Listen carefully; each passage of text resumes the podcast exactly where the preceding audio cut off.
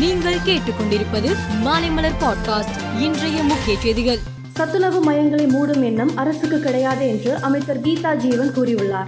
பள்ளி சத்துணவு மையங்களில் பணியாளர்களின் எண்ணிக்கையை குறைப்பதற்கான எந்தவித நடவடிக்கையும் மேற்கொள்ளப்படவில்லை என்றும் அவர் விளக்கம் அளித்துள்ளார்.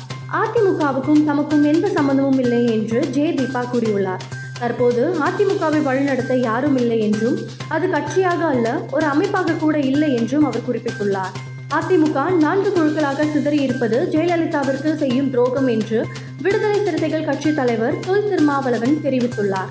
அதிமுகவை உடைப்பது திராவிட அரசியலுக்கு ஊறு விளைவிப்பதாக அமையும் என்றும் அவர் கூறியுள்ளார். அதிமுகவில் நான்கு அணிகள் கிடையாது என்றும் கட்சியில் எந்த பிளவும் இல்லை என்றும் முன்னாள் அமைச்சர் ஜெயக்குமார் தெரிவித்துள்ளார். கட்சியிலிருந்து நீக்கப்பட்டவர்கள் அணிகள் அல்ல பிணிகள் என்றும் அவர் கூறியுள்ளார். வங்கக்கடலில் உருவான குறைந்த காற்றழுத்த தாழ்வு பகுதி தற்போது ஆழ்ந்த காற்றழுத்த தாழ்வு பகுதியாக மாறியுள்ளது. இதனால் தமிழகத்திற்கு ஆரஞ்சு எச்சரிக்கை விடுவிக்கப்பட்டுள்ளதாக இந்திய வானிலை ஆய்வு மையம் தெரிவித்துள்ளது. குற்ற பின்னணி உள்ளவர்கள் அரசியலுக்கு வருவதை தடுக்க வேண்டும் என்று முன்னாள் குடியரசு துணைத் தலைவர் வெங்கையா நாயுடு தெரிவித்துள்ளார். குற்ற பின்னணி உள்ளவர்களின் வழக்குகளுக்கு குறிப்பிட்ட காலத்துக்குள் தீர்வு காணப்பட வேண்டும் என்றும் அவர் வலியுறுத்தியுள்ளார்.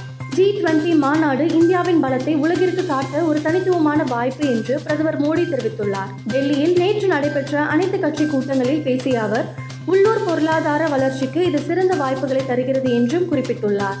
போதைப் பொருள் கடத்தல் வழக்குகளில் மூளையாக செயல்படும் பெரிய திமிங்கலங்களை பிடியுங்கள் என்று மத்திய நிதி மந்திரி நிர்மலா சீதாராமன் அதிகாரிகளுக்கு உத்தரவிட்டுள்ளார். கடத்தல்காரர்கள் உங்களை விட புத்திசாலியாக இருக்க நீங்கள் அனுமதிக்க கூடாது என்றும் அவர் குறிப்பிட்டுள்ளார். தேர்தலுக்கு பிந்தைய கருத்து கணிப்பு அடிப்படையில் குஜராத்தில் பாஜக வெற்றி பெறும் என தெரிவிக்கப்பட்டுள்ளது. இமாச்சல பிரதேசத்தில் யாருக்கும் பெரும்பான்மை கிடைக்காமல் இழுபறி நிலை ஏற்படலாம் என்றும் கூறப்பட்டுள்ளது. கொலம்பியாவில் ஏற்பட்ட நிலச்சரிவில் சிக்கி மூன்று சிறுவர்கள் உட்பட இருபத்தி ஏழு பேர் பலி பலியாகியுள்ளனர் மண்ணில் புதையுண்டு மேலும் பலரை மீட்கும் பணியில் ராணுவத்தினர் ஈடுபட்டனர்.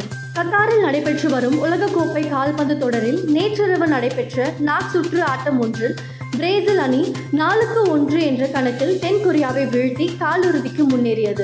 மற்றொரு ஆட்டத்தில் பெனால்டி ஜூட் அவுட் முறையில் மூணுக்கு ஒன்று என ஜப்பானை வீழ்த்திய குரோஷியா காலிறுதிக்குள் நுழைந்தது. மேலும் செய்திகளுக்கு மாலை மலர் பாட்காஸ்டை பாருங்கள்.